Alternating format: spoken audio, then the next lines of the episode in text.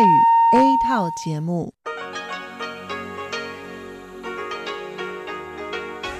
ที่นี่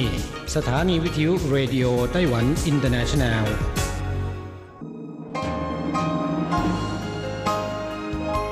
ะนี้ท่านกำลังอยู่กับรายการภาคภาษาไทยเรดิโอไต้หวันอินเตอร์เนชั่นแนลหรือ RTI ออกกระจายเสียงจากกรุงไทเปไต้หวันสาธารณรัฐจีนเป็นประจำทุกวันนะครับนอกจากรับฟังทางเครื่องรับวิทยุได้แล้วยังสามารถรับฟังรายการผ่านระบบออนไลน์ได้ที่ thai.rti.org.tw หรือที่ RTI Fanpage นะครับขอเชิญติดตามรับฟังรายการของเราได้ตั้งแต่บัดนี้เป็นต้นไป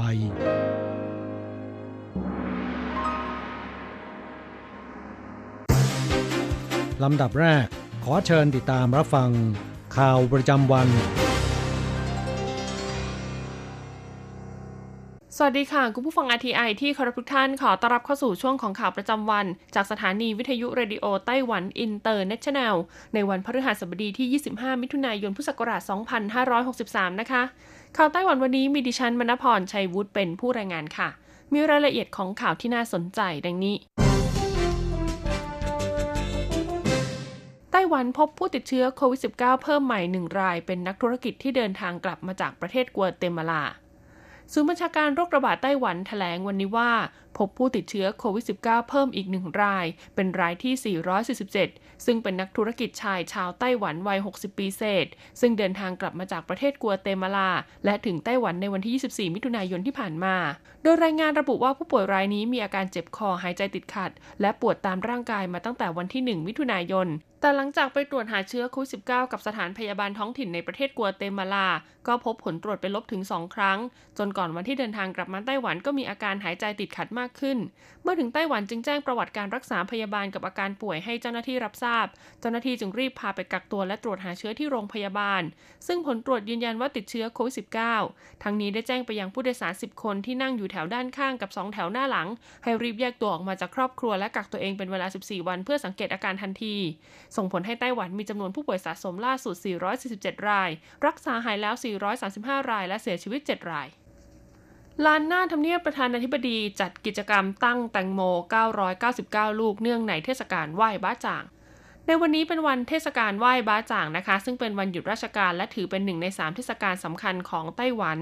นอกจากเมืองต่างๆจะมีกิจกรรมห่อขนมบ้าจ่างหรือแข่งเรือมังกรแล้วอีกหนึ่งกิจกรรมที่ได้รับความนิยมจากชาวบ้านโดยทั่วไปก็คือกิจกรรมตั้งไข่คือจะมีการนำเอาไข่ไก่หรือไข่เป็ดดิบนะคะมาวางตั้งกับพื้นในช่วงเที่ยงโดยเชื่อว่าหากตั้งไข่ได้สำเร็จในวันนั้นนะคะก็จะทำให้ดวงดีตลอดทั้งปี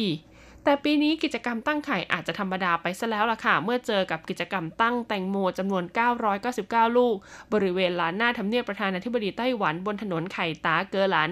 ซึ่งเป็นกิจกรรมที่คณะกรรมการเกษตรไต้หวันจับมือร่วมกับกลุ่มเกษตรกรผู้เพาะปลูกแตงโมของเมืองพิงตงขนเอาแตงโมไต้หวันคุณภาพดีซึ่งมีขนาดใหญ่มีเนื้อสีแดงสดและรสชาติหวานอร่อยมาจัดกิจกรรมเพื่อเป็นการส่งเสริมให้ประชาชนรับประทานผลไม้ในช่วงฤดูร้อนอย่างแตงโมโดยแตงโมที่เกษตรกรนำมาตั้งนะคะก็มีการตกแต่งลวดลายลักษณะต่างๆและแจกจ่ายให้กับประชาชนนำกลับไปรับประทานหลังเสร็จสิ้นกิจกรรมด้วยครั้งแรกกับมหกรรมการท่องเที่ยวออนไลน์ผู้ประกอบการขนโปรโมชั่นดีๆมานำเสนอหวังกระตุ้นการท่องเที่ยวในไต้หวันสถานการณ์แพร่ระบาดโควิด -19 ที่ผ่านมานะคะส่งผลให้การท่องเที่ยวทั้งในและต่างประเทศซบเซาแต่หลังจากสภาวะการในไต้หวันเริ่มดีขึ้นมาตั้งแต่กลางเดือนพฤษภาคมภาครัฐและภาคเอกชนค่ะจึงร่วมมือกันวางแผนฟื้นฟูสภาพเศรษฐกิจและสังคมโดยเฉพาะอุตสาหกรรมการท่องเที่ยวภายในประเทศทางสมาคมการท่องเที่ยวไต้หวันนะคะจึงได้จัดงานมหกรรมส่งเสริมการท่องเที่ยวภายในประเทศผ่านทางระบบออนไลน์ครั้งแรกในระหว่างวันที่29มิถุนายนถึง30กันยายนพุทธศักราช2563บนเว็บไซต์ www.taipeitf.org.tw ก่อนที่จะมีการจัดงานนิทรรศการท่องเที่ยวนานาชาติกรุงไทเป2020ขึ้นณศูนย์การแสดงสินค้าหนันกั่งกรุงไทเปในระหว่างวันที่30ตุลาคมถึง2พฤศจิกายนพุทธศักราช2563ซึ่งผู้ประกอบการโรงแรมและบริษัททัวร์ทั่วไต้หวันนะคะก็ได้ขนโปรโมชั่นลดแลกแจกแถมมาเอาใจผู้บริโภคโดยโรงแรมระดับ5ดาวของกรุงไทเปค่ะลดราคาสูงสุดถึง 80% หรือจะเป็นการจำหน่ายตั๋วเข้าชมสถานที่ท่องเที่ยวสวนสนุกและการเดินทางประเภทต่างๆนะคะก็ลดราคาสูงสุดถึง 85% หากซื้อเป็นแพ็กเกจร่วมกับโรงแรมที่พักหวังกระตุ้นการท่องเที่ยวในประเทศโดยเฉพาะเมืองรองให้กลับมาคึกคักอีกครั้งกระทรวงคมนาคมไต้หวันดำเนินมาตรการป้องกันโควิด -19 เต็มสูตรในช่วงหยุดยาวเทศกาลไหว้บ้าจ่างเริ่มแล้ววันนี้สำหรับวันหยุดยาวเทศกาลไหว้บ้าจ่างซึ่งต่อเนื่องไปจนถึงวันอาทิตย์ที่ 28 มิถุนายนทำให้มีประชาชนไต้หวันจำนวนมากเดินทางกลับบ้านที่อยู่ต่างเมืองและออกไปเที่ยวตามพื้นที่ต่างๆทั้งนี้แม้สถานการณ์แพร่ระบาดโควิด -19 ในไต้หวันจะคลี่คลายไปในทิศทางที่ดีขึ้นจนรัฐบาลผ่อนปรนมาตรการป้องกันบางส่วนเพื่อฟื้นฟูสภาพสังคมและเศรษฐกิจแล้วนั้นแต่หลังจากช่วงเย็นเมื่อวานนี้ที่ศูนย์บัญชาการโรคระบาดไต้หวันออกมาแถลงถึงกรณีที่พบนะคะนักศึกษาหญิงชาวญี่ปุ่นอายุ20 ปีเศษ1รายที่เคยพำนักอาศัยอยู่ในไต้หวันก่อนหน้านี้และได้เดินทางกลับไปยังญี่ปุ่นเมื่อวันที่20มิถุนายนที่ผ่านมาไม่แสดงอาการป่วยค่ะแต่ได้รับการยืนยันว่าติดเชื้อโควิด -19 ทั้งระบุแหล่งที่มาของการติดเชื้อว่าเป็นไต้หวันก็ส่งผลให้หน่วยงานที่เกี่ยวข้องทุกภาคส่วนเพิ่มความระมัดระวังมากขึ้นโดยเฉพาะการใช้นะคะบริการขนส่งสาธารณะของประชาชนที่ค่อนข้างแออัดในช่วงวันหยุดยาวแบบนี้ก็อาจมีความเสี่ยงต่อการแพร่ระบาดของโควิด -19 ในฝูงชนได้ลินเจียหลงรัฐมนตรีว่าการกระทรวงคมนาคมไต้หวันนะคะลงพื้นที่ตรวจสอบการทำงานตามมาตรการป้องกันโควิด -19 ที่บริเวณสถานีรถไฟความเร็วสูงและสถานีรถประจำทางกรุงไทเปซึ่งเป็นศูนย์กลางเชื่อมต่อไปยังภูมิภาคต่างๆโดยย้ำว่าประชาชนจะต้องให้ความร่วมมือในการตรวจวัดอุณหภูมิร่างกายและต้องสวมใส่หน้ากากอนามัยตลอดเวลาหากไม่สามารถรักษาระยะห่าง 1-1.5 เมตรตามที่กำหนดไว้ได้อีกทั้งยังจัดทีมเจ้าหน้าที่และอาสาสมัครจำนวน33กลุ่มเข้าไปดูแลให้ความช่วยเหลือประชาชนและประชาสัมพันธ์แนวทางปฏิบัติในการโดยสารขนส่งสาธารณะตามวิถีใหม่ New Normal ซึ่งหลังจากการลงพื้นที่นะคะสังเกตพบว่าประชาชนใช้บริการรถไฟความเร็วสูงเดินทางลงใต้เป็นจำนวนมากโดยมียอดจองตั๋วสูงกว่าปกติถึง 173% ทำให้ต้องเพิ่มขบวนเสริมพิเศษอีกจากที่ได้เพิ่มและเปิดจองตั๋วไปแล้วก่อนหน้านี้ไต้หวันอากาศร้อนผู้ประกอบการไอศกรีมเครื่องดื่มงัดกลยุทธ์ช่วงชิงส่วนแบ่งทางการตลาด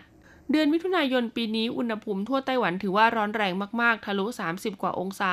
ต่อเนื่องกันมากว่า2สัปดาห์แล้วส่งผลให้ประชาชนมีความต้องการบริโภคเครื่องดื่มเย็นๆหรือไอศกรีมเพื่อช่วยดับกระหายคลายร้อนเพิ่มขึ้นหลายเท่าตัวซึ่งเป็นโอกาสดีของผู้บริโภคที่นิยมเครื่องดื่มเย็นๆกับไอศกรีมเพราะผู้ประกอบการนะคะต่างพากันงัดกลยุทธ์เด็ดๆออกมาแข่งขันเอาใจผู้บริโภคและแย่งชิงส่วนแบ่งทางการตลาดซึ่งจากผลสำรวจของบริษัทที่ปรึกษาด้านการตลาดยักษ์ใหญ่ในไต้หวันอย่าง Nelson Marketing Research Consultancy จำกัดพบว่าในปีค.ศ. 2019ผู้ประกอบการร้านค้าปลีกไต้หวันได้ลงทุนเปิดช่องทางจำหน่ายผลิตภัณฑ์เครื่องดื่มเย็นและไอศกรีมรวมแล้วกว่า 5,000 ล้านเหรียญไต้หวันโดยผลิตภัณฑ์ไอศกรีมที่ผลิตภายในไต้หวันจากบริษัทดูรอยัลเสี่ยวเหมยอี้เหมยป๊อกกี้เมจิและยูนิเพรสซิเดนต์ล้วนได้รับความนิยมจากผู้บริโภคเป็นอย่างดีสำหรับในช่วงฤดูร้อนปีนี้ค่ะบริษัทดูรอยัลนะคะนอกจากจะจำหน่ายไอศครีมที่มีส่วนผสมอย่างถั่วแดงถั่วเขียวถั่วลิสงนมสดผลไม้เยลลี่และช็อกโกแลตยี่ห้อดังระดับโลกอย่างโกดิว่าแล้วก็ยังได้นำเอาของฝากขึ้นชื่อของไต้หวันอย่างพายสับปะรดไข่เค็มมาผลิตเป็นไอศครีมรสชาติไส้ไข่เค็มนะคะสับปะรดห่อหุ้มด้วยแป้งโมจิเหนียวนุ่มตามแบบฉบับขนมไดฟุกุของญี่ปุ่นออกมาจำหน่ายด้วยส่วนบริษัทยูนิเพรสซิเดนต์ค่ะก็นำเอาแนวคิดย้อนเวลากลับไปในวัยเด็กนะคะเมื่อครั้งรับประทานไอศครีมมาผลิตเป็นไอศครีมแบบแท่งรสชาตินมสดถั่วแดงถั่วลิสงมะนาวและสับปะรดออกจำหน่ายด้านบริษัทอีเหมยค่ะก็ได้นำเอาเครื่องดื่มที่ได้รับความนิยมอย่างชานมไข่มุกน้ำตาลทรายแดงมาผลิตเป็นไอศครีมด้วยเช่นเดียวกันประกอบกับช่วงสถานการณ์โควิด -19 ระบาดทำให้ประชาชนหันมาให้ความสนใจเรื่องการดูแลสุขภาพมากขึ้นเครื่องดื่มจากธัญพืชนมสดยาคูนมเปรี้ยวโยเกิร์ตและเครื่องดื่มบำรุงกำลังรสชาติต่างๆก็มียอดขายดีขึ้นพอๆกับเครื่องดื่มพื้นฐานอย่างชาและกาแฟด้วย1 กรกฎาคมนี้ลานหน้าสถานีรถไฟฟ้าซีเหมินติงจะเป็นพื้นที่ปลอดบุหรี่ฝ่าฝืนปรับ 2,000 ถึง 10,000 เหรียญไต้หวันย่านการค้าซีเหมินติงกรุงไทเปเป็นอีกหนึ่งสถานที่ท่องเที่ยวสำคัญและมีประชาชนทั้งชาวไต้หวันชาวต่างชาติทุกเพศทุกวัยเดินทางไปรวมตัวที่นั่นกองอนุรักษ์สิ่งแวดล้อมกรุงไทเปจึงได้พยายามผลักดันให้พื้นที่ดังกล่าวเป็นสถานที่ปลอดบุหรี่เพื่อสร้างสภาพแวดล้อมที่เป็นมิตรและป้องกันไม่ให้ประชาชนตกเป็นเหยื่อจากอันตรายของบุหรี่มือสอง โดยกำหนดให้ตั้งแต่วันที่1กรกฎาคมพุทธศักราช2563เป็นต้นไปลานกิจกรรมบริเวณหน้าสถานีรถไฟฟ้าซีเหมินตรงประตูทางออกที่1และประตูทางออกที่6เป็นพื้นที่ปลอดบุหรี่และห้ามสูบบุหรี่เป็นอันขาดหากพบเห็นผู้ใดฝ่าฝืนจะต้องเจอโทษปรับตั้งแต่ 2,000 ถึง 10,000 เหรียญไต้หวันและหากพบเห็นการทิ้งก้นบุหรี่เรี่ยราดก็จะต้องเจอโทษปรับตั้งแต่ 1,200 ถึง 6,000 เหรียญไต้หวันเช่นเดียวกันจบการรายงานข่าวสวัสดีค่ะ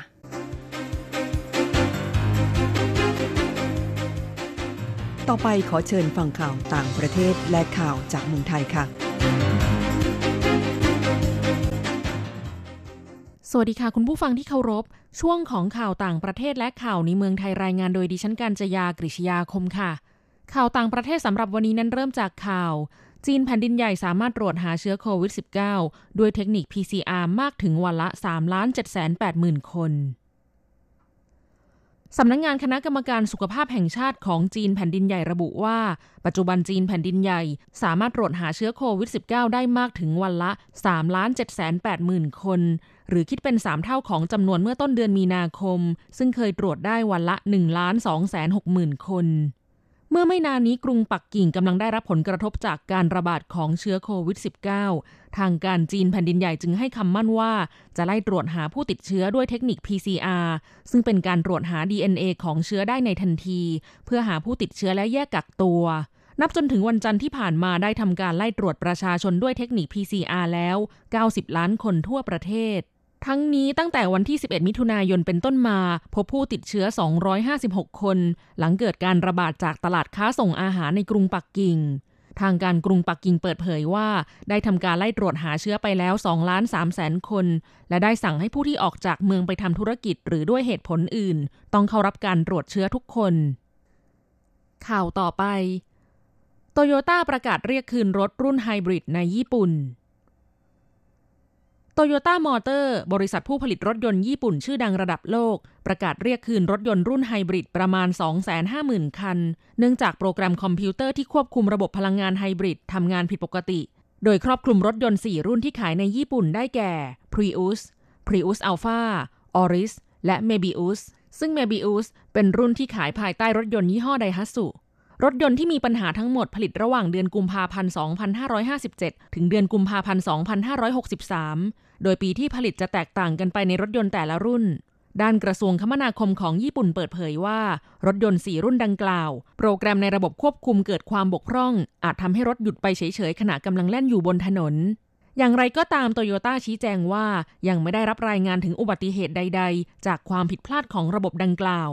Toyota มีแผนที่จะแจ้งปัญหาให้เจ้าของรถรับทราบทางไปรษณีย์และทางตัวแทนจำหน่ายทั่วประเทศจะแก้ไขข้อผิดพลาดให้โดยไม่เสียค่าใช้จ่ายต่อไปขอเชิญคุณผู้ฟังรับฟังข่าวในเมืองไทยค่ะรัฐมนตรีสาธารณสุขเผยไม่เกิน9เดือนคาดว่าไทยจะมีวัคซีนโควิด -19 ใช้นายอนุทินชาญวีรกูลรองนายกรัฐมนตรีและรัฐมนตรีว่าการกระทรวงสาธารณสุขเปิดเผยความคืบหน้าการผลิตวัคซีนโควิด -19 ชนิด DNA หลังจากหารือกับบริษัทไบโอเน็ตเอเชียจำกัดว่าเป็นที่น่ายินดีที่มีข่าวดีเกี่ยวกับการผลิตวัคซีนอย่างต่อเนื่องทั้งในส่วนของภาครัฐและภาคเอกชน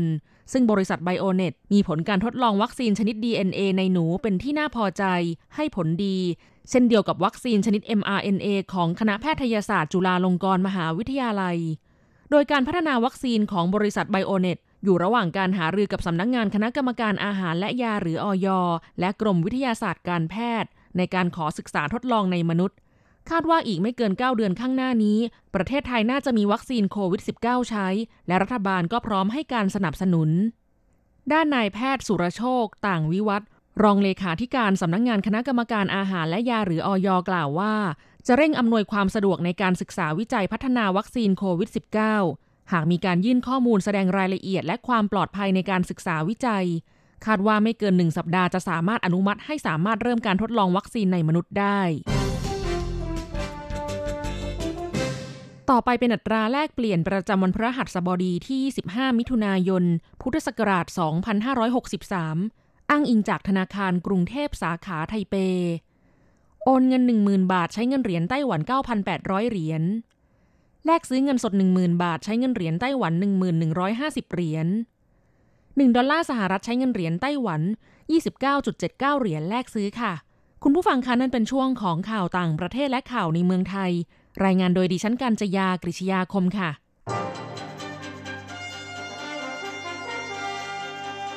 ท่านกำลังรับฟังรายการภาคภาษาไทยเรดิโอไต้หวันอินเตอร์เนชั่นแนลหรือ RTI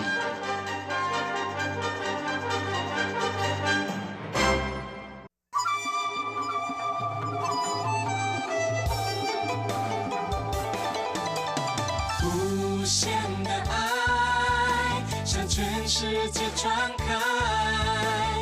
永恒的关怀来自台湾之音 RTI ครับคุณครับขณะนี้คุณกำลังติดตามรับฟังรายการภาคภาษาไทยจากสถานีวิทยุ RTI ซึ่งส่งกระจายเสียงจากกรุงไทเปไต้หวันสาธารณรัฐจีนอยู่นะครับและต่อไปนั้นขอเชิญคุณผู้ฟังติดตามรับฟังชีพจรเศรษฐกิจจากการจัดเสนอของกฤษณัยสายประภาส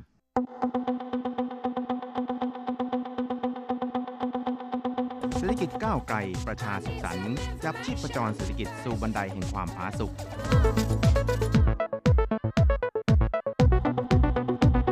ร่วมจับชีพจรเศรษฐกิจกับกฤษณัยสายประภาส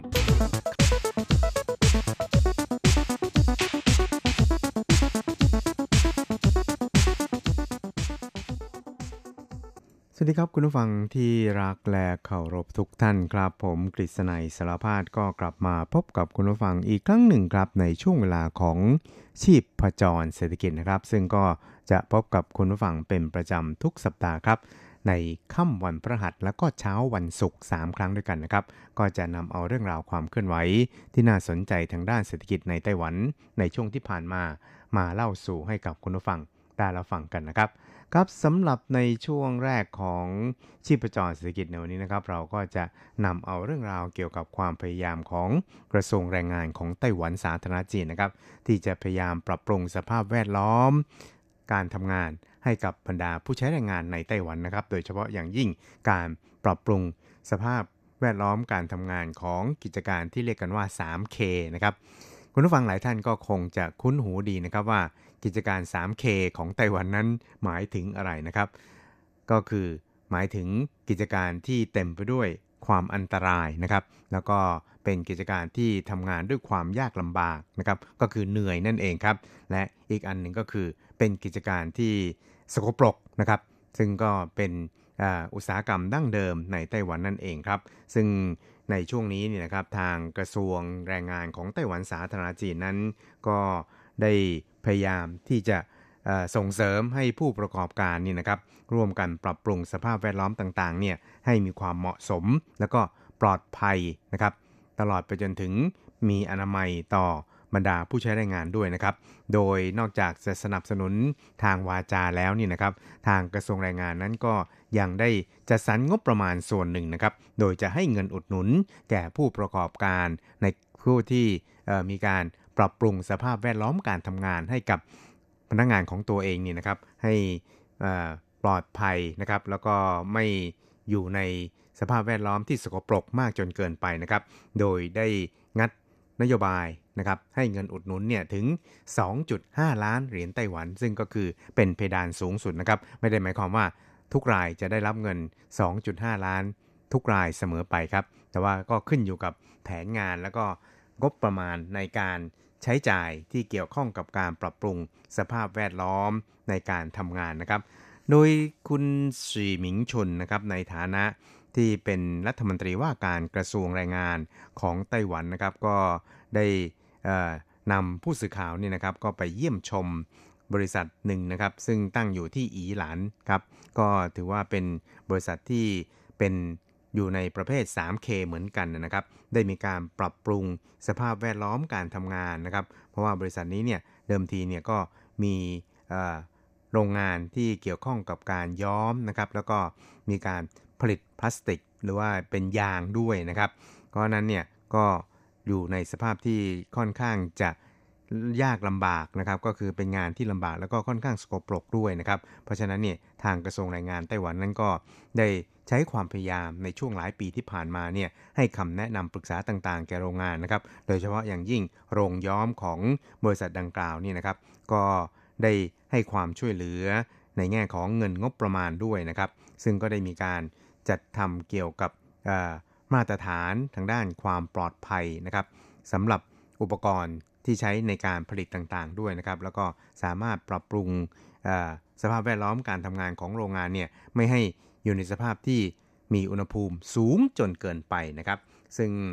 นางสีหมิงชุนนี่นะครับก็ได้ระบุครับบอกว่าในช่วงที่ผ่านมานี่นะครับถึงแม้ว่าอุตสาหกรรมต่างๆครับจะได้รับผลกระทบจากโควิด -19 ก็ตามครับแต่ว่าก็ได้มีการวางแผนการในการปรับปรุงสภาพแวดล้อมการทำงานให้มีความปลอดภัยมากยิ่งขึ้นนะครับแล้วก็ทำให้พนักงานเนี่ยไม่ต้องตกอยู่ในภาวะการทำงานที่เหน็ดเหนื่อยหรือว่ายากลำบากเกินไปหรือว่าสกปรกหรือว่าสภาพแวดล้อมที่ไม่ค่อยดีก็คืออุณหภูมิสูงเกินไปนะครับครับแล้วก็จากสถิติของกระทรวงแรงงานไต้หวันนะครับก็ระบุครับบอกว่าจนถึงปัจจุบันนี้นะครับมีภาคอุตสาหกรรมในส่วนนี้นี่นะครับถึง 3,500 กว่าแห่งครับที่สนใจเข้ามาร่วมในโครงการนี้แล้วก็ในจำนวนนี้มีอยู่214แห่งครับที่ทางกระทรวงแรงงานเนี่ยจะต้องเข้าไปให้ความช่วยเหลืออย่างเต็มที่ครับแล้วก็มีการให้เงินอุดหนุนเนี่ยนะครับ162แห่งไปแล้วรวม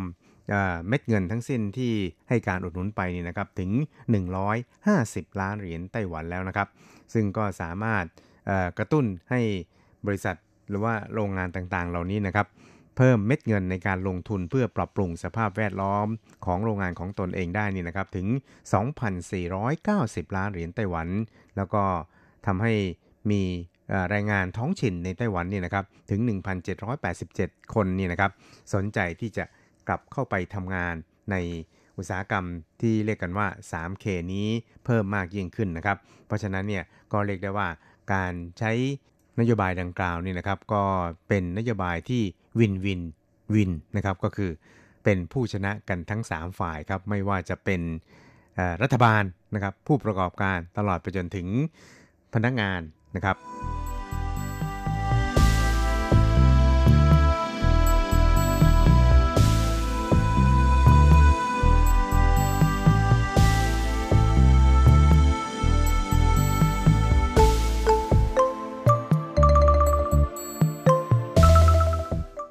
ครับคุณครับอีกเรื่องนึงที่เราจะมาคุยกันในช่วงของชีพจรเศรษฐกิจของ RTI ของเราในวันนี้นะครับก็เป็นเรื่องราวเกี่ยวกับความพยายามในช่วง 23-24 ปีที่ผ่านมาของบรรดาเกษตรกรผู้เลี้ยงสุกรแล้วก็คณะกรรมการกิจการการเกษตรของไต้หวันหรือว่ากระทรวงเกษตรไต้หวันนะครับซึ่งก็เรียกได้ว่าประสบความสำเร็จอย่างงดงามเลยทีเดียวนะครับสามารถที่จะทำให้ไต้หวันเนี่ยนะครับถูกลบออกจากการเป็นรายชื่อของประเทศที่เป็นเขตระบาดของโรคปากกีบเปื่อยนะครับโรคปากกีบเปื่อยเนี่ยก็จะเป็นโรคที่ระบาดทั่วไปนะครับในสัตว์ที่มี2กีบไม่ว่าจะเป็นหมูหรือว่าเป็นวัวควายต่างๆนะครับก็จะถูกโรคปากกีบเปื่อยเนี่ยนะครับ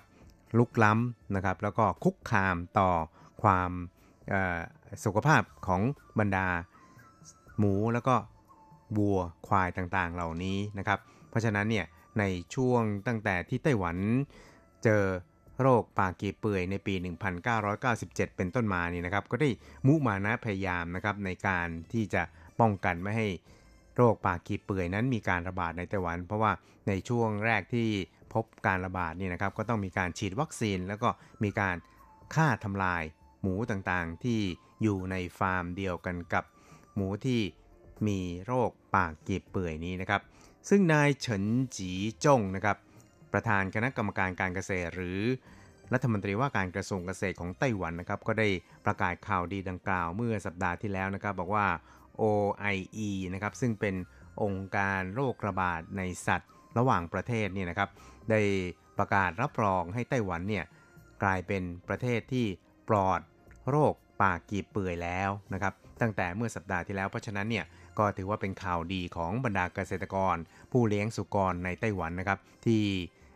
จะสามารถส่งออกเนื้อสุกรสด ไปยังต่างประเทศได้นะครับไม่ว่าจะเป็นตลาดสหรัฐหรือว่าตลาดญี่ปุ่นซึ่งตอนนี้เนี่ยนายเฉินจีจงเองครับก็บอกว่าก็กำลังพยายามติดต่อเพื่อที่จะขยายตลาดเนื้อหมูของไต้หวันเนี่ยออกไปยังสิงคโปร์นะครับแล้วก็ในอีกหลายๆประเทศด้วยนะครับเพราะฉะนั้นเนี่ยก็เรียกได้ว่าการทุ่มเทให้กับการป้องกันการระบาดของปากกีบเปื่อยของไต้หวันนี่นะครับก็กล่าวได้ว่ามีประสบความสำเร็จอย่างงดงามเลยทีเดียวนะครับเพราะว่าในช่วงที่เกิดการระบาดของปากกีบเปื่อยในไต้หวันเนี่ยก็ทำให้มูลค่าการผลิตเนื้อหมูของไต้หวันที่มีมูลค่าถึง 170,000 กว่าล้านนั้นได้รับความเสียหายอย่างย่อยยับเลยทีเดียวนะครับแล้วก็หลังจากที่ไต้หวันเนี่ยพยายามดำเนินการทั้งฆ่าทำลายแล้วก็ฉีดวัคซีนแล้วก็ป้องกันในรูปแบบต่างๆนะครับจนกระทั่ง OIE นะครับก็ได้รับรองว่าไต้หวันเนี่ยนะครับเป็นเขตปลอดโรคปากกีบเปื่อยในขณะที่มีการฉีดวัคซีนตั้งแต่เดือนพฤษภาคมปี2017นะครับซึ่งในเวลาต่อมานั้นก็คืออีก1ปีถัดมานะครับวันที่1กรกฎาคมปี2018นั้นไต้หวันเนี่ยก็ได้ใช้วิธีการ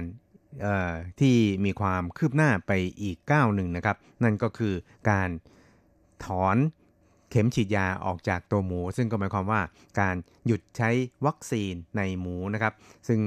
ก็จะต้องใช้เวลาในการติดตามอย่างใกล้ชิด1ปีนะครับถ้าว่าไม่พบว่ามีการระบาดของปากกีบเปื่อยในหมูอีกแล้วนี่นะครับก็หมายความว่าไต้หวันเนี่ยก็จะได้กลายเป็นเขตปลอดโรคปากกีบเปื่อยนะครับจนกระทั่งเมื่อสัปดาห์ที่แล้วเนี่ยทาง OIE นั้นก็ได้ให้การรับรองว่าไต้หวันนั้นเป็นเขตปลอดโรคปากกีบเปื่อยที่ไม่มีการฉีดวัคซีนอีกแล้วนะครับก็ทำให้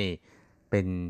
ที่ชื่นชมนะครับของบรรดาเกษตรกรผู้เลี้ยงสุกรในไต้หวันนะครับเพราะว่ามันจะเป็นอีกช่องทางหนึ่งนะครับในการที่จะเสริมสร้างรายได้ให้กับผู้เลี้ยงสุกรในไต้หวันเพราะว่าสามารถที่จะส่งออกไปยังต่างประเทศได้อีกครั้งหนึ่งหลังจากที่ไม่สามารถส่งออกเลยนี่นะครับในช่วง24ปีที่ผ่านมาครับ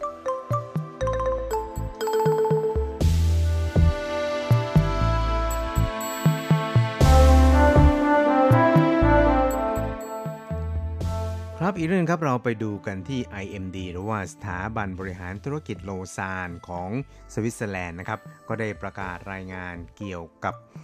ความสามารถในการแข่งขัน IMD ประจำปี 2020 นะครับซึ่งก็ได้จัดให้ไต้หวันเนี่ยอยู่ในอันดับที่ 11 นะครับก็ขยับขึ้นจากปีที่แล้วเนี่ยนะครับถึง 5 อันดับเลยทีเดียวนะครับแล้วก็ถือได้ว่าเป็นอันดับที่ดีที่สุดนับตั้งแต่ปี 2016 เป็นต้นมาครับนอกจากนี้เนี่ยนะครับไต้หวันนั้นก็ยังถูกจัดอยู่ในอันดับที่ 3 ของทวีปเอเชียครับแล้วก็อีกอย่างหนึ่งนั้นก็คือไต้หวันนะครับก็อยู่ในสถานะหรือว่าอยู่ในอันดับที่เหนือกว่าของหลายประเทศไม่ว่าจะเป็นของจีนของเกาหลีของญี่ปุ่นนะครับแต่ว่าก็อยู่ในอันดับที่รั้งท้ายสิงคโปร์แล้วก็ฮ่องกงเท่านั้นเองครับซึ่งทางสภาพัฒนาแห่งชาติของไต้หวันนั้นก็ระบุนะครับบอกว่าในส่วนของไต้หวันเองนี่นะครับที่มีศักยภาพในการแข่งขันกับประเทศอื่นๆนั้นก็คือประสิทธิภาพของรัฐบาลแล้วก็ประสิทธิภาพของภาคเอกชนตลอดจนถึงสาธารณูปโภคพื้นฐานของไต้หวันนั้นได้รับการประเมินให้อยู่ในอันดับที่ดีขึ้นอย่างมากเลยทีเดียวนะครับเพราะฉะนั้นเนี่ยก็เลยทำให้ไต้หวันนั้นมีอันดับที่ดีขึ้นกว่าในอดีตที่ผ่านมามากทีเดียวครับครับแล้วก็การจัดอันดับนี้เนี่ยก็ถือได้ว่าเป็นอีกก้าวหนึ่งนะครับของรัฐบาลที่จะดำเนินการในส่วนของการพัฒนาเศรษฐกิจของไต้หวันเนี่ยให้เจริญรุ่งหน้าต่อไปนะครับแล้วก็ตามในส่วนที่ IMD ได้ระบุว่าไต้หวันยังคงด้อยนะครับนั่นก็คือในแง่ของการว่างงานที่อยู่ในระดับค่อนข้างสูงนะครับแล้วก็อีกอย่างหนึ่งนั้นก็คือในส่วนของค่าเช่าอาคารสำนักงานในไต้หวันที่อยู่ในระดับค่อนข้างสูงเพราะฉะนั้นเนี่ยถ้าว่าค่าใช้จ่ายในส่วนนี้สูงเกินไปนะครับมันย่อมจะต้องส่งผลกระทบต่อความต้องการที่จะเข้ามาลงทุนแล้วก็บรรยากาศการลงทุนของไต้หวันอย่างแน่นอนเลยทีเดียวครับ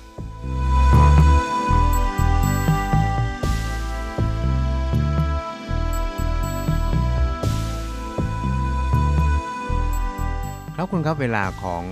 ชีพจรเศรษฐกิจในวันนี้ก็หมดลงแต่เพียงเท่านี้ครับเราจะกลับมาพบกันใหม่ ในสัปดาห์หน้าสวัสดีครับ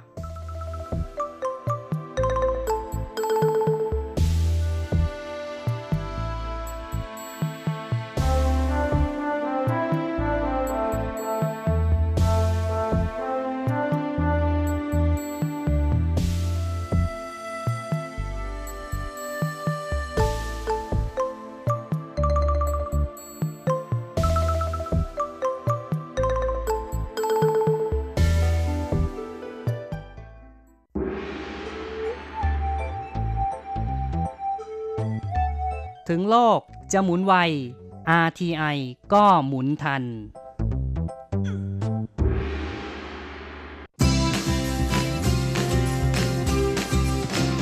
ข่าวเด็ดกีฬามันรู้ลึกฉับไวไม่ว่าที่ไหน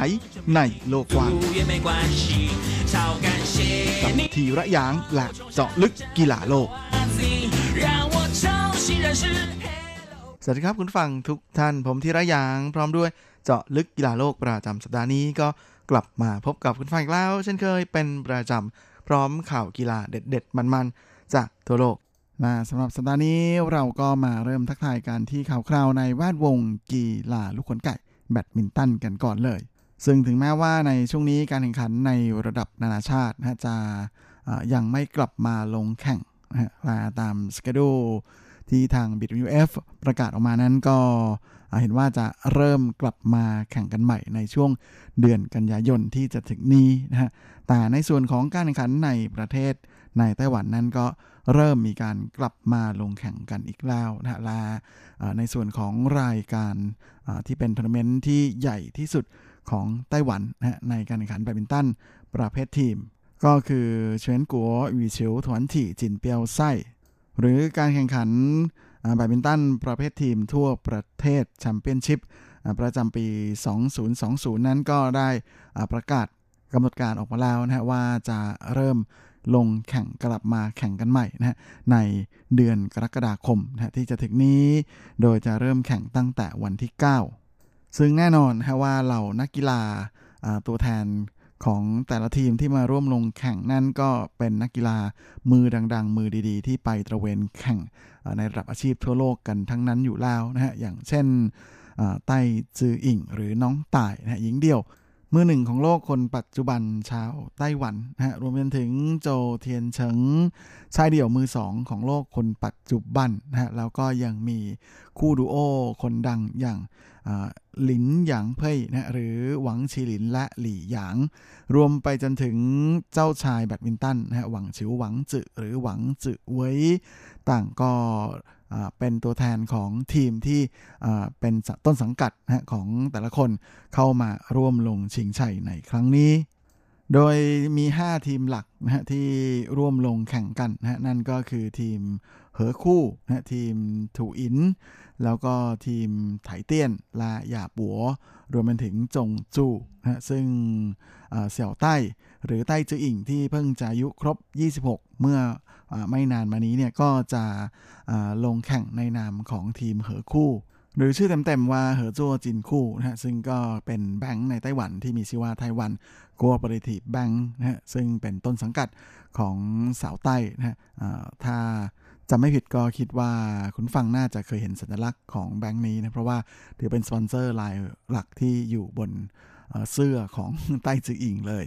โดยสาวใต้ก็จะนำทีมหญิงของเหอคู่นั้นลงชิงชัยด้วยนะฮะพร้อมกับตั้งเป้าหมายนะฮะจะคว้าแชมป์เป็นปีที่20ติดต่อกันฮะ20สมัยรวดโอ้โหเห็นได้ชัดว่า ไต้จืออิงคนดังนั้นมาไร้เทียมทานในไต้หวันจริงๆนะฮะและแน่นอนจากการที่ช่วงนี้ไม่มีการแข่งขันอะไรให้เหล่าแฟนแบดมินตันได้ชมเลยดังนั้นทัวร์นาเมนต์ในการแข่งขันประเภททีมระดับชาติของไต้หวันในครั้งนี้ก็เลยเป็นรายการที่แหมแฟนๆแบดมินตันก็จับตามองกันเป็นพิเศษเลยทีเดียวนอกจากนี้ในส่วนของประเภททีมชายนะฮะทางฝ้าของเหอคู่นั้นก็มีแหมสองหนุ่มคนดังนะฮะโจเทียนเฉิงและหวังจื่อเหวยนะฮะมาเป็นแกนนำนะฮะและก็ตั้งเป้าไว้ว่าจะคว้าแชมป์เป็นปีที่2ติดต่อกันให้ได้ โดยในส่วนของคู่แข่งรายสำคัญก็คือลานแบงก์หรือถูอิงนะฮะธนาคารที่ดินของไต้หวันนะซึ่งก็มีคู่ดูโอคนดังหลินหยางเพ่ยนะฮะคือหวังชิหลินและหลี่หยางนะที่ถือเป็นคู่ชายมือหนึ่งของไต้หวันเนี่ยอยู่ในสังกัดด้วยโดยจำนวนทีมที่เข้าร่วมลงแข่งนะในทัวร์นาเมนต์ปีนี้เนี่ยก็ถือว่ามากที่สุดเป็นประวัติการเลยทีเดียวนะมีทั้งหมด331ทีมนะแล้วก็มีนักกีฬา 3,200 กว่าคนมาร่วมลงแข่งนะกับระยะเวลาในการแข่งขันเริ่มตั้งแต่วันที่9ไปจนถึงวันที่17กรกฎาคมนะโดยจะเป็นการแข่งขันแบบปิดก็คือไม่เปิดให้มีผู้ชมเข้ามาเชียร์ที่ขอบสนามแต่ว่าจะมีการถ่ายทอดสดในช่องทางที่ค่อนข้างจะหลากหลายเลยทีเดียวนะสามารถรับชมได้ผ่านทางช่องทางออนไลน์ก็คือทางเว็บไซต์ Yahoo ฉีมั่ววินตงนะก็คือเป็นหน้าเว็บกีฬานะของ Yahoo แล้วก็นอกจากนี้ยังมีถ่ายทอดสัญญาณไปที่ MOD นะก็เป็นเคเบิลทีวีของทางฝากจงหวาเทเลคอมซึ่งจะเข้ามารับหน้าเสือในการถ่ายทอดสดนะตั้งแต่ในการแข่งขันรอบรองชนะเลิศไปจนถึงรอบชิงชนะเลิศนอกจากนี้นะก็มีความเคลื่อนไหวของนักแบดมินตันสาวชาวไต้หวันอีกคนหนึ่งนะก็คือไปอี้ปัวนะฮะที่ช่วงนี้เธอก็ไม่ได้ร่วมลงแข่งอะไรนะแต่ก็ไม่ได้ปล่อยให้เวลาว่างไปอย่างเปล่าประโยชน์นะโดยเธอก็ตระเวนไปสอนให้ความรู้กับเด็กๆตามโรงเรียนนะมาโดยตลอดเมื่อเดือนที่แล้วเธอก็ไปบลิฟนะฮะแล้วก็ไปร่วมฝึกซ้อมกับเด็กนักเรียนในระดับมัธยมต้นนะของโรงเรียนมัธยมวันหลวนกัวจงนะกับทีมแบดมินตันของโรงเรียนนะในเดือนนี้เนี่ยเธอก็มีโอกาสได้ไปเข้าร่วมฝึกซ้อมนะแล้วก็ถ่ายทอดความรู้ให้กับเด็กๆนะในระดับชั้นประถมที่โรงเรียนประถมจงเหวียนกัวเสี่ยวนะซึ่งอยู่ในนครเถาหยวนโดยสาวเจ้านั้นก็ได้เล่าให้เด็กๆทั้งหลายฟังนะเกี่ยวกับเรื่องราวแล้วก็ประสบการณ์ของตัวเองนะซึ่งเธอเองก็หัวเราะตัวเองเลยนะฮะบอกว่าเมื่อครั้งก่อนที่ไปนั่งพูดคุยกับเด็กมัธยมนั้นก็รู้สึกว่าเป็นอะไรที่คิดว่ายากแล้วนะแต่พอมาเจอกับครั้งนี้ที่ต้องไปนั่งคุยแบ่งปันประสบการณ์กับเด็กประถมนั้น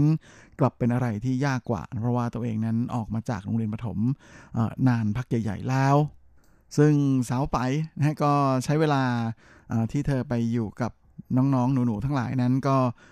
ชี้แนะนะฮะเทคนิคการเล่นนะฮะแนวทางการเล่นให้กับทุกคนนะฮะแล้วก็มีโอกาสได้ร่วมลงซ้อมด้วยนะฮะก็เป็นอะไรที่ถือเป็นประสบการณ์อันล้ำค่าของเหล่าเด็กๆทั้งหลายเลยทีเดียวนะที่จะมีโอกาสได้ใกล้ชิดกับนักกีฬาแบดมินตันนะในระดับโลกคนหนึ่งซึ่งไปพี่ป๋อก็เล่าให้ผู้สื่อข่าวฟังนะบอกว่าเธอรู้สึกว่าเด็กๆสมัยนี้เนี่ยกับในช่วงที่เธอยังเป็นเด็กอยู่นั้นไม่เหมือนกันแล้วนะแต่ก่อนเนี่ยเธอก็คิดแค่ว่าชอบเล่นแบดชอบตีแบดก็จะตีแบดไปเรื่อยๆเล่นไปอย่างนั้นแหละนะฮะแล้วก็ไม่ได้คิดอะไรมากแต่เด็กๆในทุกวันนี้ก็มีความรู้มากขึ้นนะฮะก็มีหลายคนทีเดียวที่ถามคำถามที่เธอก็รู้สึกอึ้งทีเดียวเพราะว่าเป็นคำถามที่ค่อนข้างจะมีความเป็นโปรเฟชชั่นอลมากๆเช่นมาถามถึงเทคนิคการตีลูกแบบนั้นแบบนี้นะฮะว่าควรจะตียังไงสเต็ปของเท้าควรจะขยับอย่างไรนะแล้วก็จะต้องรักษาตำแหน่งในคอร์ตแบบไหนและเราเธอก็รู้สึกอึ้งไปเหมือนกันนะเพราะว่าตอนที่เธออายุขนาดนี้เนี่ยเธอยังไม่ได้สนใจพวกคำถามแนวความคิดหรือเรื่องอะไรแบบนี้อยู่เลยนะก็มาเป็นอะไรที่รู้สึกแปลกใจแล้วก็ดีใจมากๆที่เด็กๆสมัยนี้เนี่ยมีความเข้าใจในเรื่องของแทคติกต่างๆมากขึ้นนะลาเชื่อว่าถ้าทุกคนสามารถรักษาสภาพร่างกายให้แข็งแรงสมบูรณ์นะไม่ประสบปัญหาบาดเจ็บอะไรไปเสียก่อนแล้วก็ฝึกซ้อมอย่างสม่ำเสมอนะก็เชื่อว่าทุกคนจะมีอนาคตที่สดใสในวงการแบดมินตันอย่างแน่นอน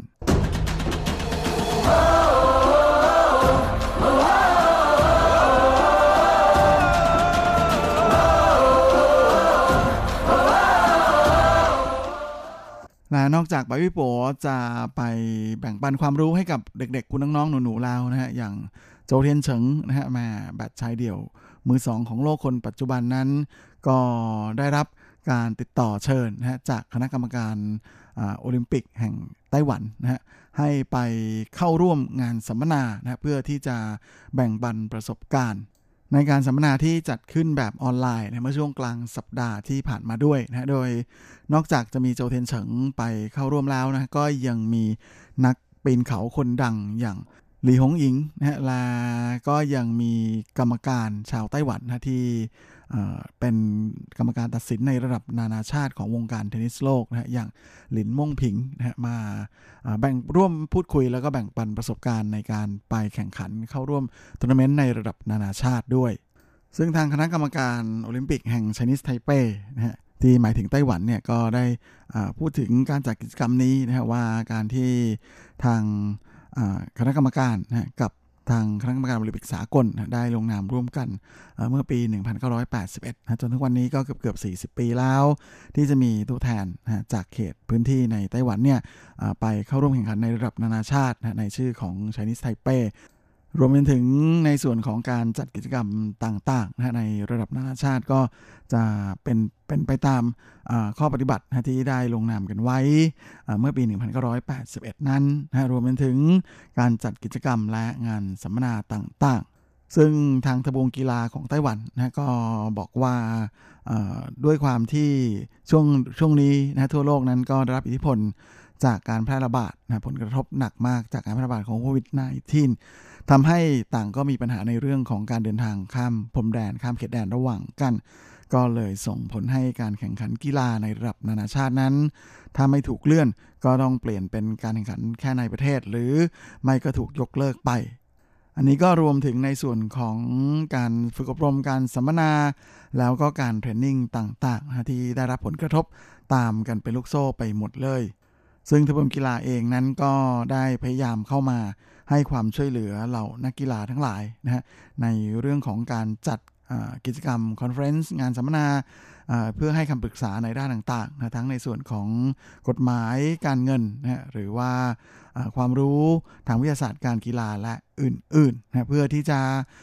เหมือนกับเปิดโอกาสนะแล้วก็สร้างโอกาสให้กับเหล่านักกีฬาทั้งหลายได้มีโอกาสเรียนรู้นะแล้วก็พัฒนาตัวเองให้ดีขึ้นในช่วงเวลาที่ไม่สามารถไปร่วมลงแข่งได้แบบนี้ซึ่งแน่นอนนะว่าในส่วนของการจัดคอนเฟอเรนซ์ในครั้งนี้นั้นก็ไม่ใช่เป็นครั้งเดียวจบนะจะมีครั้งต่อไปด้วยนะฮะซึ่งก็จะจัดกันอีกทีหนึ่งวันที่4กรกฎาคมนี้นะฮะโดยในส่วนของหัวข้อหลักนะของการจัดสัมมนาในปีนี้นั้นก็คือ Road to the Olympics นะฮะก็คือถนนสู่โอลิมปิกนั่นเองนะก็จะเป็นการมาแบ่งปันประสบการณ์ของเหล่านักกีฬาทั้งหลายนะที่เคยไปเข้าร่วมแข่งขันนะถึงในส่วนของการเตรียมตัว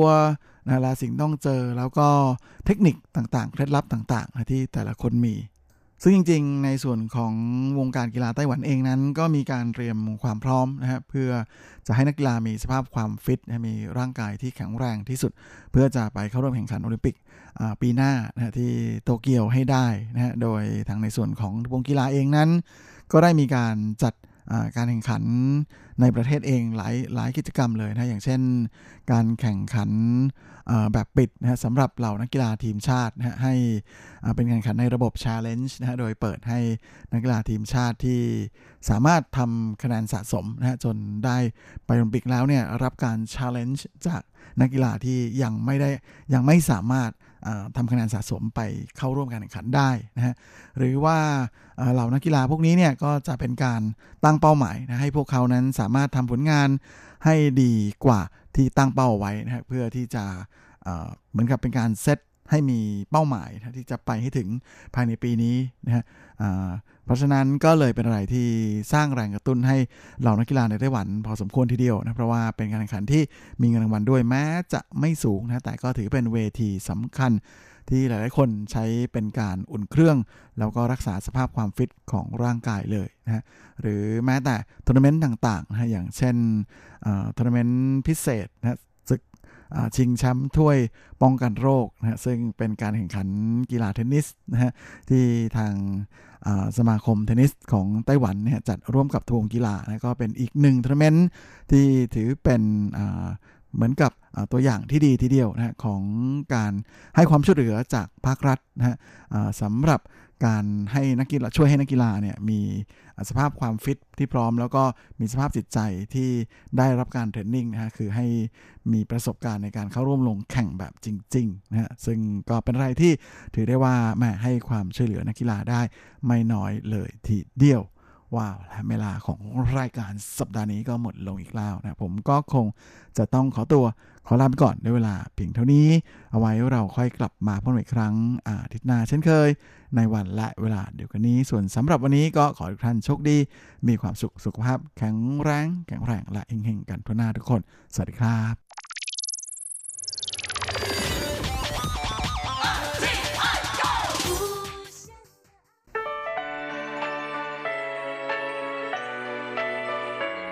ช่วงเวลาแห่งความอร่อยกับรายการเลาะรั้วครัวไต้หวันมาแล้วครับ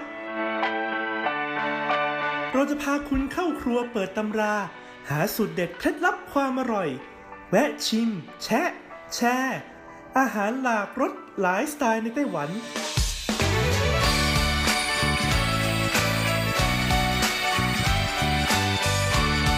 ที่มาพร้อมกับไอเดียสร้างสรรค์และสุขภาพ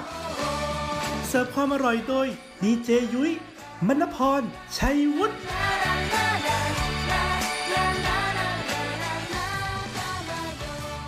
สวัสดีค่ะคุณผู้ฟัง RTI ที่เคารพทุกท่านขอต้อนรับเข้าสู่รายการเลาะรั้วครัวไต้หวันค่ะรายการที่จะนำเสนอเรื่องราวของความอร่อยที่เกิดขึ้นในไต้หวันนะคะดำเนินรายการโดยดิฉันดีเจยุ้ยมณพรชัยวุฒิค่ะ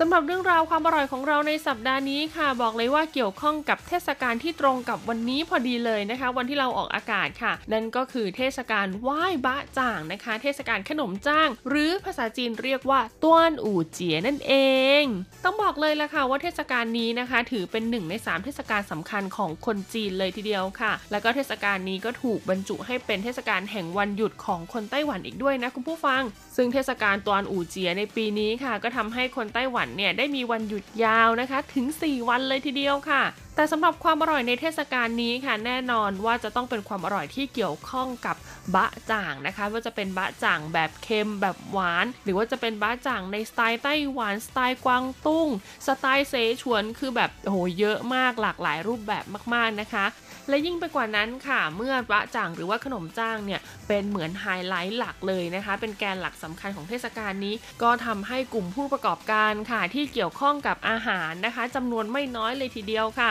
พยายามคิดค้นนะคะบะจ่างนะหน้าตาใหม่ๆรสชาติใหม่ๆออกมานะคะในแต่ละปีส่วนหนึ่งก็เพื่อแข่งขันในเรื่องราวของการตลาดผู้บริโภคนะคะแต่อีกส่วนหนึ่งค่ะก็ถือเป็นการสืบสานนะคะประเพณีความเชื่อของคนจีนให้สืบเนื่องและก็ยืนยาวต่อไปดังนั้นความอร่อยของเราในสัปดาห์นี้แน่นอนค่ะว่าจะต้องเกี่ยวข้องกับบะจ่างนะคะแต่จะเป็นบะจ่างแบบไหนสไตล์ไหนราคาเท่าไหร่นะคะแล้วก็มีวางจำหน่ายที่ไหนอะไรยังไงบ้างถ้าพร้อมแล้วเราไปเปิดตำราความอร่อยกันเลยค่ะช่วงเปิดตำราความอร่อยสำหรับเรื่องราวของบ้าจ่างนะคะที่จะนำมาพูดถึงในช่วงเทศกาลไหว้บ้าจ่างปี2020นี้ค่ะบอกเลยว่าไม่ธรรมดาอย่างแน่นอนนะคะเพราะว่าเขาเป็นบ้าจ่างแบบไฮโซคุณผู้ฟังเป็นบ้าจ่างที่คนไต้หวันเขาเรียกว่าเป็นเก้าจีจ้งจื่อเน่นะคะก็คือว่าเป็นบ้าจ่างที่ใช้วัตถุดิบดีคุณภาพดีนะคะแล้วก็ผลิตจากร้านนะคะที่มีชื่อเสียงหรือว่าโรงแรมที่มีชื่อเสียงทำให้ราคาจำหน่ายของเขาเนี่ยค่อนข้างสูงมากเลยทีเดียวนะแต่ถึงแม้ว่าราคาจำหน่ายจะสูงค่ะแต่ก็มีกลุ่มผู้บริโภคนะคะที่มีกำลังซื้อเนี่ยตามนะคะเป็นแฟนคลับเลยนะติดตามแล้วก็สั่งจองเป็นจำนวนมากเลยทีเดียวแล้วค่ะเขาก็เลยมีการทำนะคะผลสำรวจค่ะจากนิตยสาร Harbour Bazaar นะคะของไต้หวันค่ะเกี่ยวกับนะคะบ้าจ่างนะคะที่เรียกได้ว่าเป็นเกรดพรีเมียมนะคะของไต้หวันในปีนี้เราไปดูกันดีกว่านะคะว่าทั้ง6ร้านนะคะเขามีอะไรบ้างนะและทำไมถึงเป็นบ้าจ่างเกรดพรีเมียมของปีนี้แล้วก็ราคาจำหน่ายนะคะของบะจ่างแต่ละที่เนี่ยอยู่ที่เท่าไหร่กันบ้าง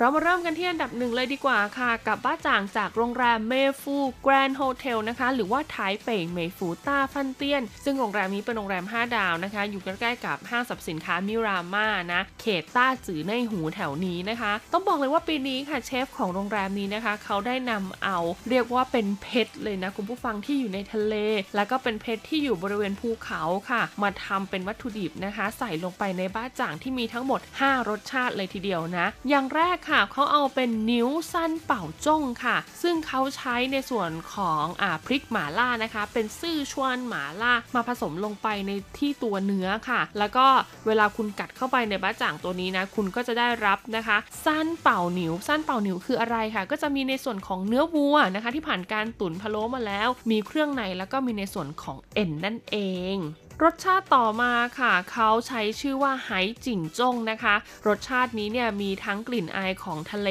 นะคะซึ่งก็จะมีปลาหมึกแห้งนะคะแล้วก็มีหมู3ชั้นนะคุณผู้ฟังแล้วก็มีไข่เค็มค่ะรวมอยู่ในก้อนเดียวกัน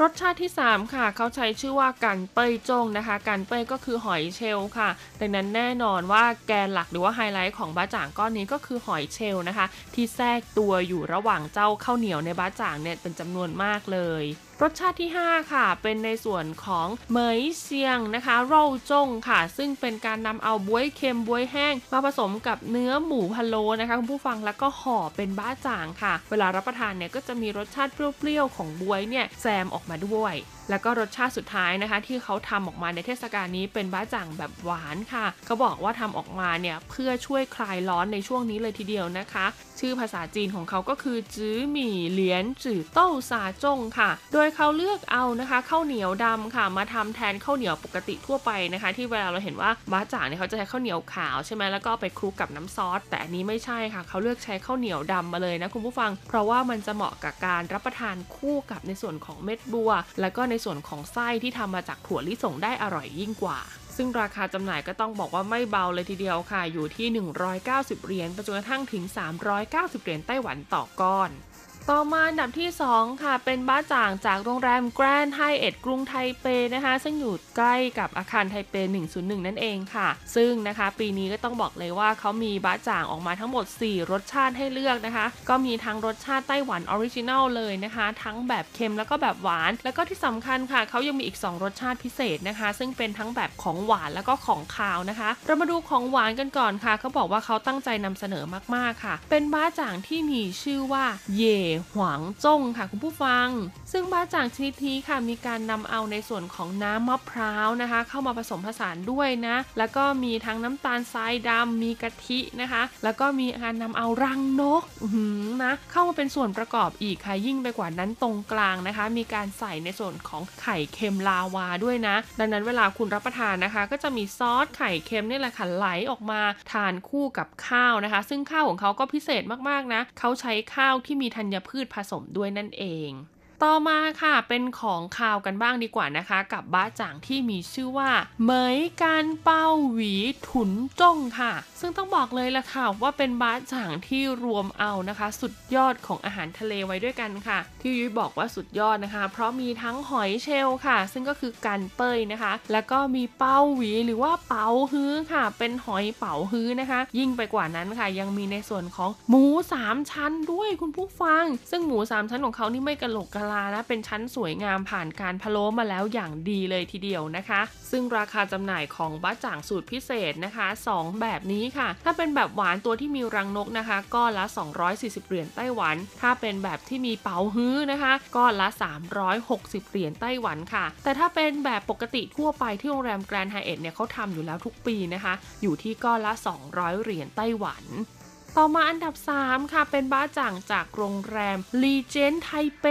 นะคะหรือว่าจิ้งหวาจิ๋วเตี้ยนนั่นเองซึ่งต้องบอกเลยล่ะค่ะว่าปีนี้เขาถือโอกาสฉลองครบรอบ30ปีของโรงแรมด้วยนะคะบ้าจ่างที่ทำออกมาจำหน่ายในปีนี้นะคะจึงมีถึง6แบบด้วยกันค่ะคุณผู้ฟังเรามาเริ่มกันที่แบบแรกกันเลยนะคะเป็นบ้าจ่างที่มีส่วนผสมของเป้าหวีหรือว่าเป๋าฮื้อนั่นเองค่ะเขาบอกว่าอันนี้ต้องสั่งจองล่วงหน้านะคะราคาจำหน่ายอยู่ที่ก้อนละ280เหรียญไต้หวัน อย่างที่2ค่ะเป็นซงหรูหนิวโร่จงนะคะเป็นบะจ่างที่มีเห็ดทัฟเฟิลแล้วก็มีเนื้อวัวอย่างดีนะคะนำเข้าจากต่างประเทศผสมอยู่ด้วยกันค่ะต้องบอกเลยว่ากลิ่นของเห็ดทัฟเฟิลนี่ลอยมาเลยนะคะราคาจำหน่ายอยู่ที่280เหรียญไต้หวันต่อชิ้นต่อมาค่ะอันดับที่3ก็คือตงพัวโร่ค่ะก็คือเป็นบะจ่างหมู3ชั้นนะคะซึ่งเขาบอกว่าปีนี้นะวิธีการทำหมู3ชั้นของเขาเนี่ยก็แตกต่างจากทุกปีที่ผ่านมาค่ะเพราะเขานะคะใช้สูตรนะคะผสมระหว่างกวางตุ้งกับไต้หวันมารวมกันนั่นเอง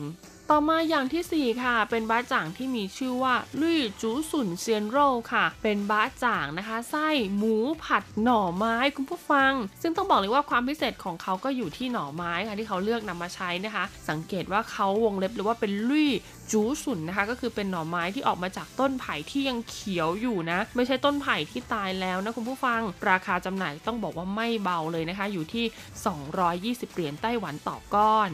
ต่อมาค่ะเป็นบะจ่างแบบหวานกันบ้างดีกว่านะคะเป็นปลาเปาอี้หนีจงค่ะเป็นบะจ่างไส้เผือกกวนนั่นเองนะคะซึ่งในไส้เผือกกวนเนี่ยก็ยังมีธัญพืชอยู่อีกถึง8แบบด้วยกันเลยทีเดียวนะคะเรียกได้ว่ารับประทานก้อนเดียวเนี่ยได้สารอาหารครบถ้วนเลยซึ่งบะจ่างไส้เผือกนี้นะคะราคาจำหน่ายก้อนละ200เหรียญไต้หวันและอย่างสุดท้ายค่ะเป็นบะจ่างที่ใช้ข้าวเหนียวดำอีกแล้วนะคะจื้อหมี่เต้าซาจงค่ะข้าวเหนียวดำใส่ไส้ถั่วลิสงนะคะราคาจำหน่ายอยู่ที่180เหรียญไต้หวันต่อมาอันดับที่4ค่ะเป็นบะจ่างจากร้านเทียนเชียงโหลนะคะซึ่งต้องบอกเลยว่าร้านนี้เนี่ยอยู่ในเครือนะคะของโรงแรม Landis Hotel ค่ะหรือว่า Landis Hospitality Group นั่นเองซึ่งในปีนี้นะคะเขาก็มีบะจ่างเกรดพรีเมียมที่เป็นสูตรพิเศษเฉพาะของทางโรงแรมออกมาให้เลือกถึง8รสชาติเลยทีเดียวค่ะสำหรับรสชาติแรกค่ะเป็นเนื้อตุ๋นนะคะเขาบอกว่าอันนี้จำกัดจำนวนด้วยนะคะรับ300ชุดแรกของคนที่สั่งจองเข้ามาเท่านั้นค่ะเพราะว่าเขามีการนำเอาเนื้อ3ส่วนด้วยกันค่ะส่วนเอ็นส่วนเครื่องในแล้วก็ส่วนตัวเนื้อนะคะไปตุ๋นนะคุณผู้ฟังอย่างดีเลยแล้วก็เอามาห่อเป็นไส้บะจ่างนั่นเองราคาจำหน่ายของเจ้าเนื้อตัวนี้นะคะอยู่ที่999เหรียญไต้หวันต่อชุดต่อมาอย่างที่2ค่ะเป็นบะจ่างที่มีชื่อว่าฟ่องหลายเจินจูเว่ยนะคะซึ่งอันนี้เป็นรสชาติที่มีการนำเอาทะเลไม่ว่าจะเป็นกุ้งปลาหมึกหอยเชลล์นะคะหรือว่าเป๋าฮื้อเข้ามารวมอยู่ด้วยกันค่ะราคาจำหน่ายอยู่ที่245เหรียญไต้หวันต่อชิ้นต่อมาค่ะเป็นบะจ่างที่มีชื่อว่าเซียงเฉาจูโร่ค่ะอันนี้เป็นบะจ่างที่มีการนำเอาหมูนะคะไปผัดกับสมุนไพรค่ะของเขานะคะเป็นสูตรพิเศษเลยนะดังนั้นเวลาคุณรับประทานนะคะก็จะมีกลิ่นของสมุนไพรเนี่ยแซมเข้ามานิดหน่อยนะคะราคาจำหน่ายอยู่ที่195เหรียญไต้หวันต่อชิ้นบะจ่างอย่างที่4ค่ะเป็นตงโพโร่นะคะก็คือเป็นหมูพะโล้ค่ะอันนี้นะคะแล้วก็วิธีการพะโล้ของเขาเนี่ยก็ใช้เครื่องเทศสูตรพิเศษเช่นเดียวกันนะราคาจำหน่ายอยู่ที่158เหรียญไต้หวันต่อชิ้นค่ะต่อมาค่ะเป็นบะจ่างที่เรียกได้ว่าขายดีมาตลอดฤดูกาลแล้วก็ตลอดหลายปีที่ผ่านมาเลยนะคะชื่อว่าตวนหยางจ้งค่ะราคาจำหน่ายอยู่ที่185เหรียญไต้หวันต่อชิ้นต่อมาค่ะเป็นบะจ่างที่มีชื่อว่าเจ้าผายเซียนโร่จงนะคะเป็นบะจ่างที่มีการนำเอาเนื้อหมูเนี่ยไปผัดนะคะไปคลุกก่อนแล้วค่อยนำมาเป็นไส้อีกทีนึงนะราคาจำหน่ายก็จะอยู่ที่185เหรียญไต้หวันต่อชิ้นเช่นเดียวกันและ2รสชาติสุดท้ายนะคะที่โรงแรมแลนดิสทำออกมาค่ะเป็นบะจ่างแบบหวานนะคะมีทั้งไส้ถั่วแดงนะคะแล้วก็ไส้ลำไยค่ะราคาจำหน่ายอยู่ที่160เหรียญไต้หวันต่อชิ้น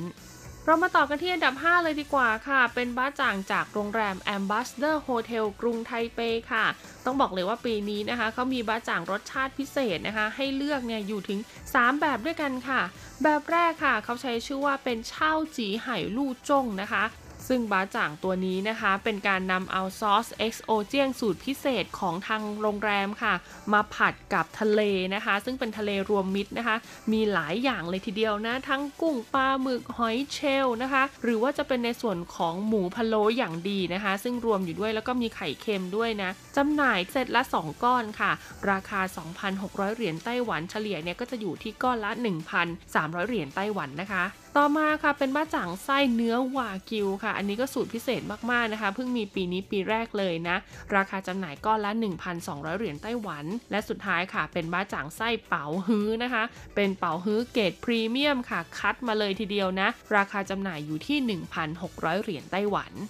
และอันดับสุดท้ายค่ะของบ้าจ่างเกรดพรีเมียมในปีนี้นะคะเป็นบ้าจ่างจากโรงแรมกอเรียปรินซ์โฮเทลกรุงไทเปค่ะซึ่งนะคะนอกจากบ้าจ่างรสชาติปกติที่ใช้ทั้งเนื้อหมูเนื้อวัวมาทำแล้วค่ะปีนี้ที่กอเรียสปินค่ะเขาพิเศษไปกว่านั้นนะคะเขามีการเอาเป็ดปักกิ่งค่ะกับชื่อภาษาจีนว่าเข่ายาจงนะคะมาทำเป็นไส้ของบ้าจ่างด้วยนะซึ่งตัวไส้ก็จะประกอบด้วยเนื้อเป็ดปักกิ่งหั่นเป็นชิ้นแบบโตๆเลยนะคุณผู้ฟังแล้วก็ยังมีหนังเป็ดปักกิ่งที่ย่างแบบกรอบๆนะคะปิดท้ายด้วยไข่แดงเค็มค่ะคุณผู้ฟังที่ต้องบอกเลยว่าจะช่วยเสริมสร้างความนัวให้กับรสชาติของบ้าจ่างก้อนนี้ได้เป็นอย่างดีเลยทีเดียวซึ่งราคาจำหน่ายก็อยู่ที่ก้อนละ158เหรียญไต้หวันเป็นยังกันบ้างล่ะคะกับบ้าจ่างเกรดพรีเมียมจาก6โรงแรมดังของกรุงไทเปประจำปี 2020 นะคะต้องบอกเลยว่าแต่ละไส้แต่ละรสชาติเนี่ยไม่ธรรมดาเลยทีเดียวนะคุณผู้ฟังซึ่งแน่นอนว่าความพิเศษของเขาก็มาพร้อมกับราคาที่พิเศษด้วยเช่นเดียวกันนะคะสำหรับวันนี้หมดเวลาของรายการเลาะรั้วครัวไต้หวันแล้วพบกันใหม่สัปดาห์หน้าสวัสดีค่ะ